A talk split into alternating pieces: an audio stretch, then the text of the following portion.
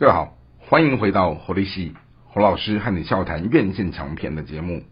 今天想和大家聊的这一部作品是二零二二年的十月下旬上映。那上映了以后，它的票房肯定开出很漂亮的成绩。但是呢，以我自己个人观影的经验，我并不是很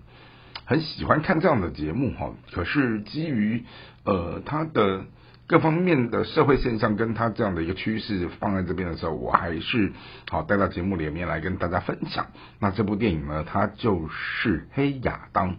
那这部《黑亚当》呢，它其实就是现在的美国好莱坞工业他们里面出来的一个漫威作品。而我们可以发现到一件事情是，许多的文本它在成功了以后，他们会用一种借光借火的方式，希望把这样某一个成功的文本，它移植或复制，或者是从部分的某一些东西哦重新改造到另外一个文本去。但是不见得每一个东西这样如法跟着炮制的时候，都一定是成功的。好比说像呃，大概是二零一八一九年的时候，他们推出来的一个。一个杜撰出来的一个巫师的作品叫《沙赞》，但是好，我们如果说以《沙赞》这个文本或他的角色设定是成功的，那他们也想利用沙赞这样的一个概念来去复制一个全新的人物，叫黑亚当。哈，那当然，黑亚当，我觉得他意图去。从沙赞的身上借光借火借一些东西来，但你说到底借成功借失败，我不敢多讲。好，那我倒是觉得说，在一个人物的设定上，我觉得他实在是很需要有待加强的哈，因为他们原本希望黑亚当是一个反英雄的人物，但是在一个黑道也抓他，白道也抓他，黑道讨厌他，白道也讨厌他的这样的一个。呃，前不前，后不后，黑不黑，白不白的这样的一个反不反、英不英雄的东西，好，让我们看到了这个角色的设定的自身就是一种矛盾。然后呢，好，你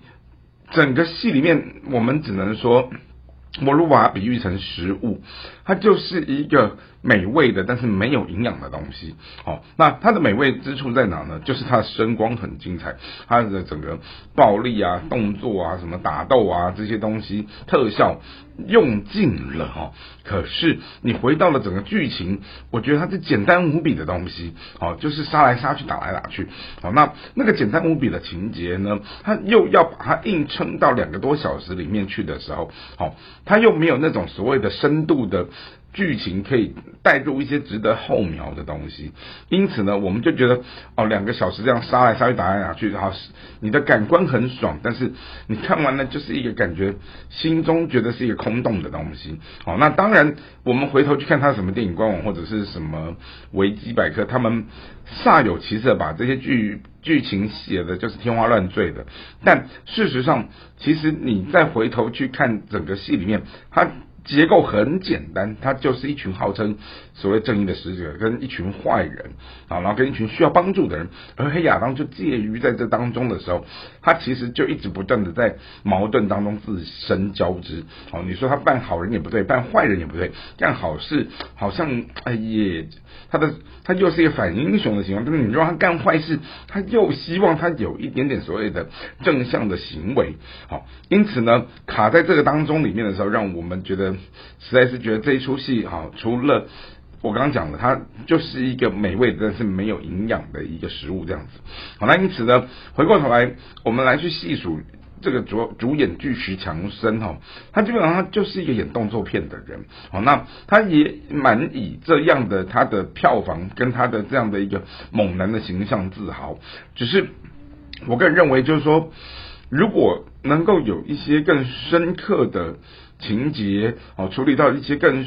人心人心的那一种幽微面的时候，会不会能够让这出戏的文戏的部分就带的更漂亮一点？因为基本上这出戏的文戏，哦，他